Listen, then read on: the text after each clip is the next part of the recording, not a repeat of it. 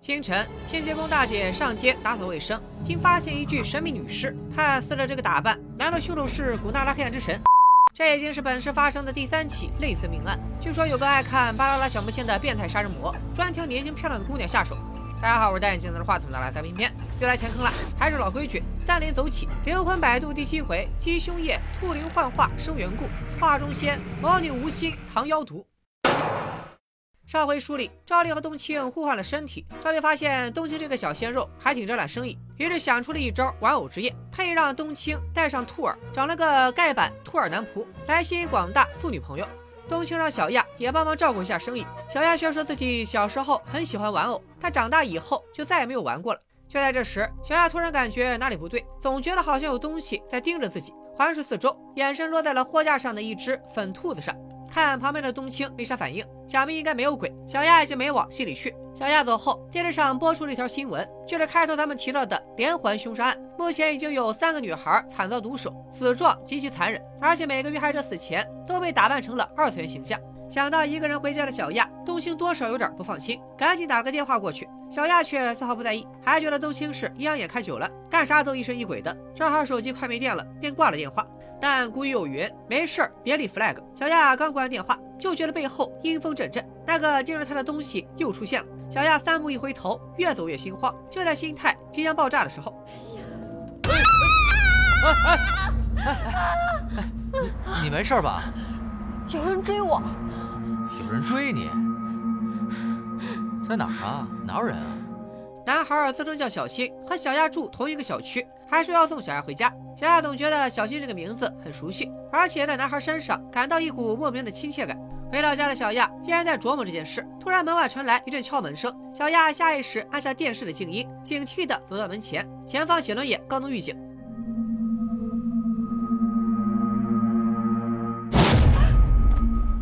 外面的敲门声越来越大，吓得小亚赶紧跑回卧室，给手机充上电，好请救兵。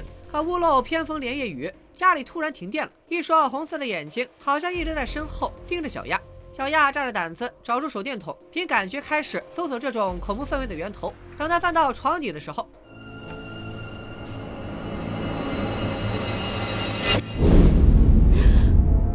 所以刚刚那些都只是梦吗？可小亚一看床头，手机正在充电，打开客厅电视，也确实是静音状态。再开门一看，门外的地上却是粉兔子同款的绿色蝴蝶结。难道昨晚发生的一切都是真的？联想这两天传得沸沸扬扬的连环凶杀案，小亚来到了学校图书馆，查找有关玩偶杀人的相关资料，顺便回顾了一下今年美国恐怖电影《鬼娃回魂》和《鬼娃新娘》。查资料这会儿，小亚又一次感到有人在盯着自己。刚起身没走两步，居然再次遇到了小新。这又是邻居又是校友，二人关系瞬间近了不少。嗯，我好开心啊！啊？怎么了？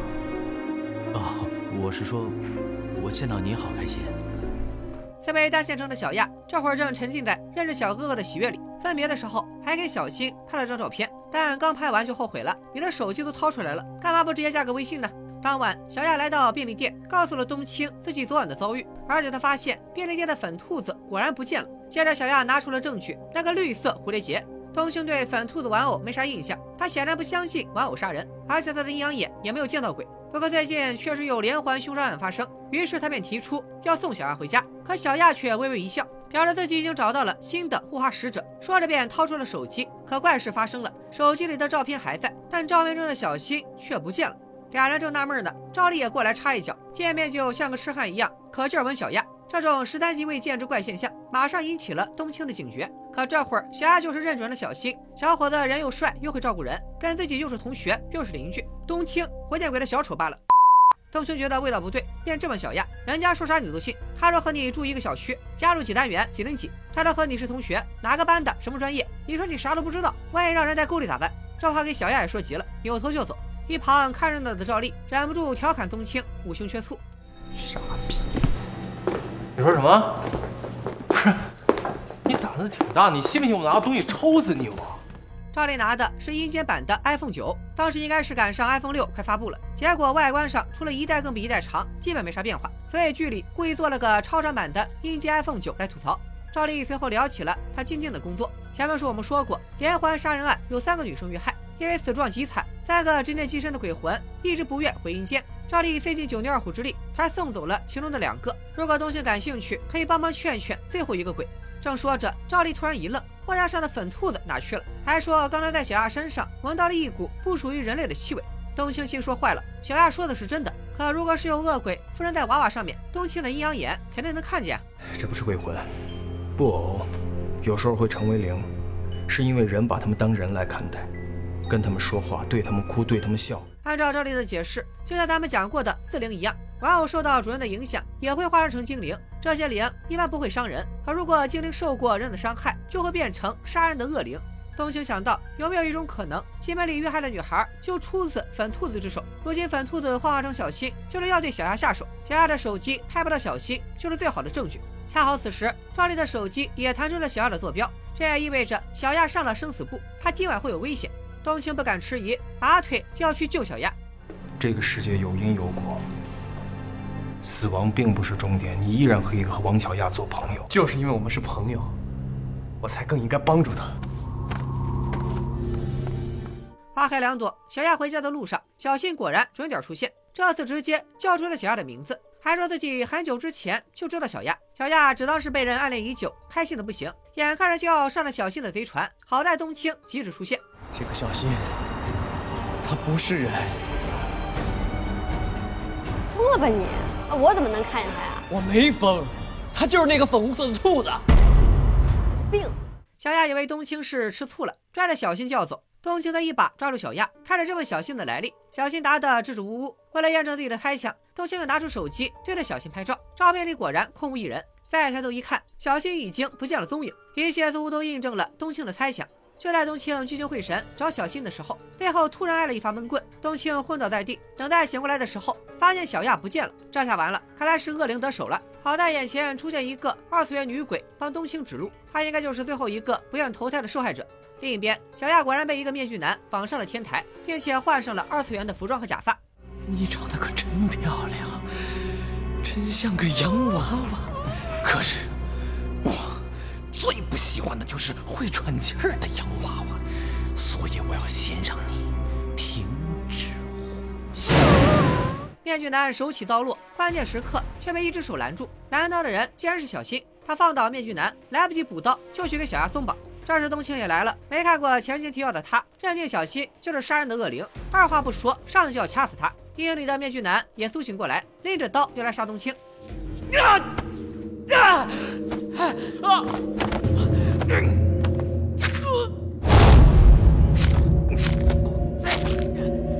帮我照顾好小亚。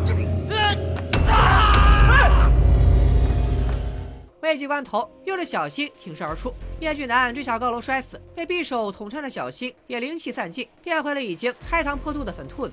之后，根据警方的通报，连环杀人的凶手其实是个精神病患。小新一命相搏，一换一，也算是在物理上解决了精神病人犯罪难追索的法律问题。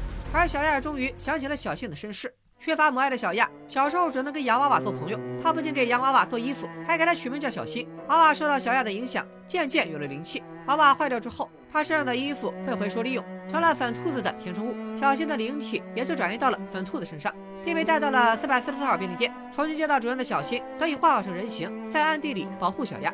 小新，我好开心啊！啊？怎么了？哦，我是说，我见到你好开心啊！小新啊！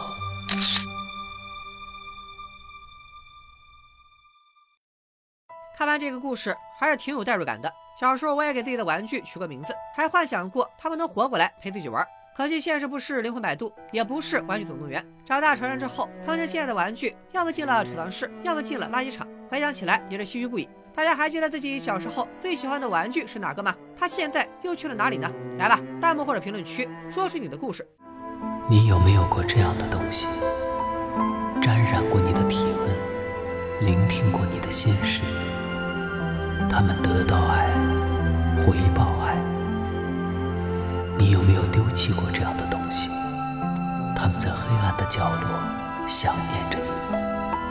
即使粉身碎骨，即使已过经年，终有一天，思念会把他们带到你的身边。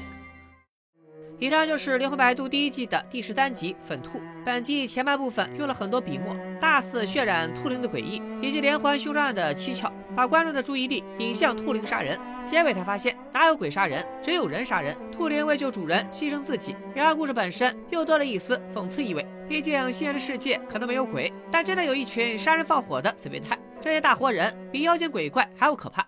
回到剧情，小新之死虽然让小亚受了些打击。但冬青为了他吃醋和拼命，倒也让二人的关系越走越近。这天，小亚来给冬青送宵夜，正好冬青要出门上厕所，就让小亚帮忙看会儿店。此时，一个抱卷轴、披毯子的大叔走了进来，对着零食货架就是一顿扫。结账时，还一脸痴呆的看着小亚。王王王小亚，傻逼谁啊？我我胡明啊。胡明。虽然我前面一直叫他大叔，实际上胡明是小亚的同学。小亚一听同学来了，先是一个震惊，随后问他：“不是去日本了吗？怎么混成这副德行了？难道小鬼子也天天九九六？”可胡明就跟傻子一样，对话前言不搭后语，小亚都忍不住想给他买瓜子。直到冬青回来，胡明才结账走人。胡明走后，小亚长叹一声，遥想当年，胡明可是他们高中的校草，远渡东洋没几年，头也秃了，脸也糙了，人也傻了，前后差距宛如迪迦变成特里迦，泰罗退化成肯泰罗。鬼子摧残人啊，活该他们被辐射。冬青对小亚的话不太感冒，拿起一盒泡面，说是胡明落下的，让小亚帮忙去送一下。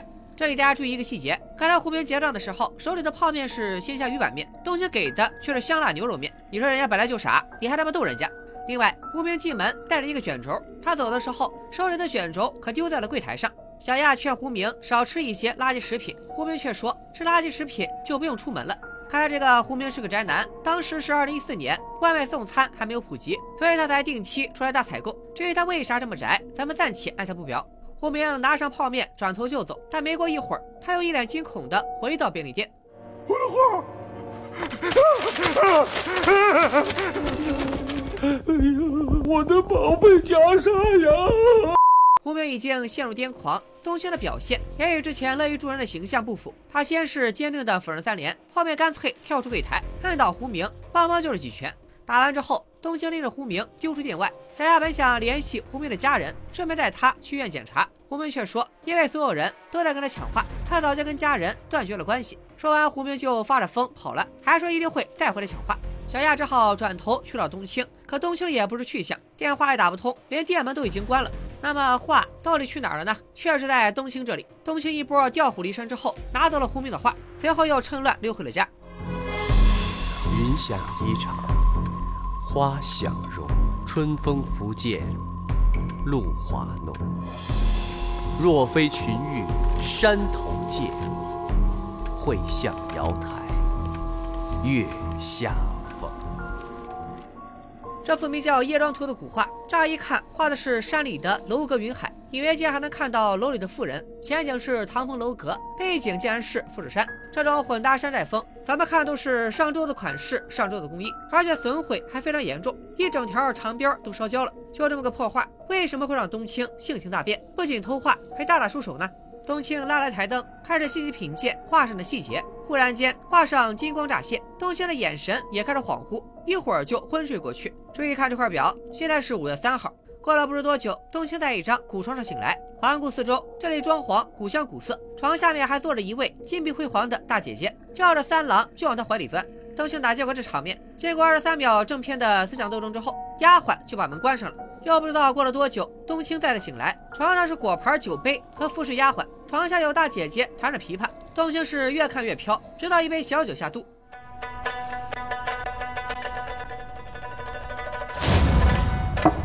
我来这几天了。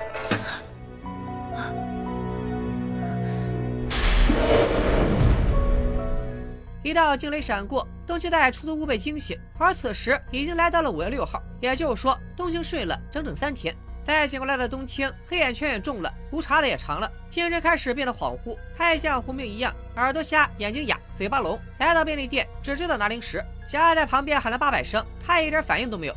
冬青正在发懵，在附近蹲守三天的胡明拎着刀杀了进来，二话不说扑向冬青，打算杀人抢话。冬青玩命反抗，却依旧拦不住胡明的刀。千钧一发之际，本局指定救火队赵丽终于来了。他一把挑翻胡明，逃过一劫的冬青赶忙出门拦了辆出租车，消失在了人海。另一边，挨了打招呼的胡明，神智也恢复了一些。他给赵丽讲了夜庄图的来历，画是在日本古董摊淘的。自打入手这幅画以后，他整个人就基本成了废人。胡明越说越激动，哭着喊着求赵丽帮他找画。赵丽也不惯着，一把手刀打晕了他，拉着小亚就往冬青家里赶。话说，在日本平安时代，有个九尾狐幻化的妖精玉藻前，老鼻子厉害了，SSR。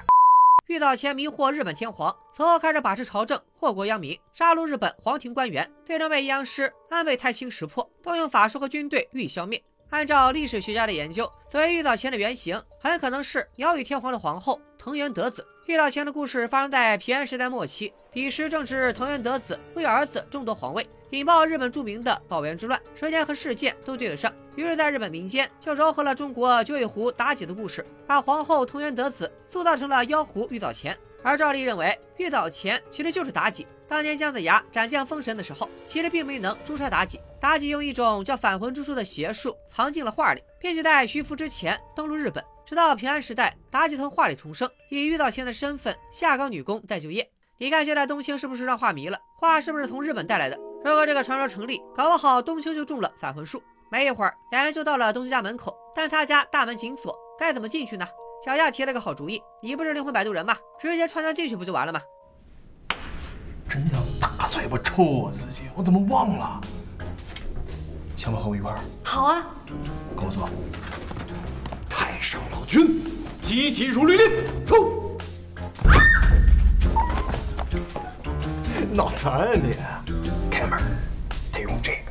可折腾了足足半个小时，愣是没打开。最后等不及的小亚直接拿出银行卡，对着门栓一刷，门咔嚓就开了。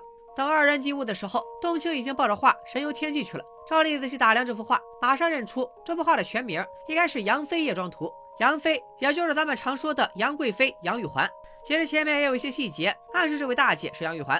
首先自然是冬青念过的那首“云想霓裳花想容”，正是李白写来赞美杨贵妃的清平调。而大姐一直叫冬青三郎，唐玄宗李隆基是唐睿宗李旦的第三子，故又称李三郎。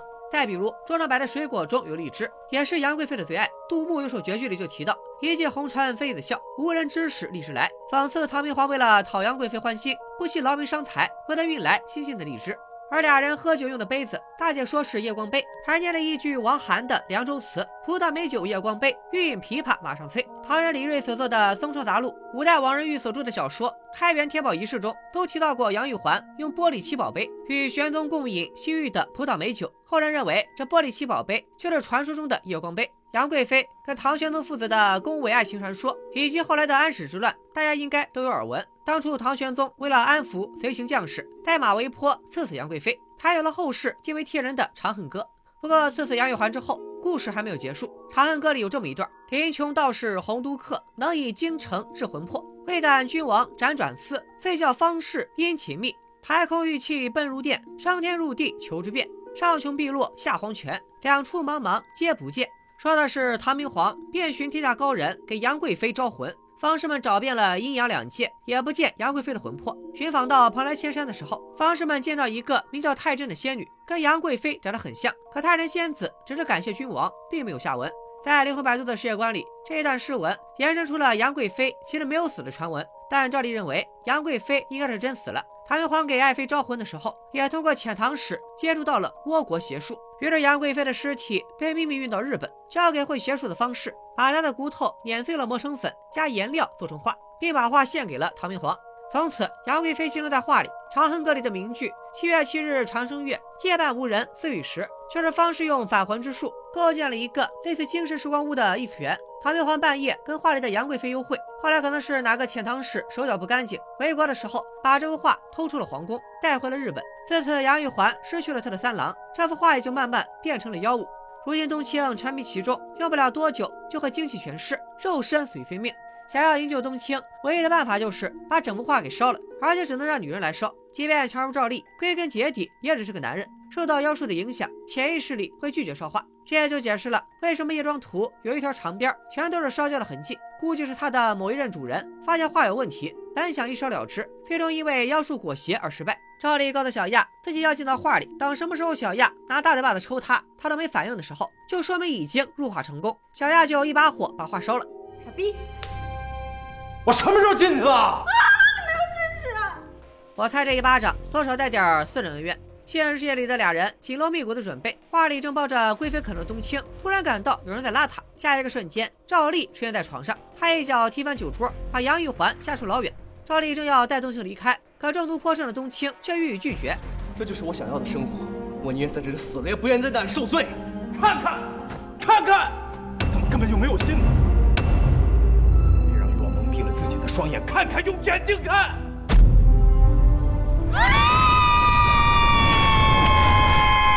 你吼那么大声干什么嘛？被戳破骗局的杨玉环一声怒吼，屋里的小粉灯也灭了，一旁的丫鬟都成了纸人。在这幅画里，赵丽的法术尽数遭到封印，杨玉环渐渐现出原形。就在她准备大开杀戒的时候，屋里突然烟雾缭绕。原来小燕按照赵丽的安排把画给烧了，也不知道刚才抽了多少个大嘴巴子。失去寄生体的杨玉环顿时感觉身体被掏空，只能发出好带又的无能狂怒。对面的赵丽却一脸疯狂，他的命是我的。你想要，不给你。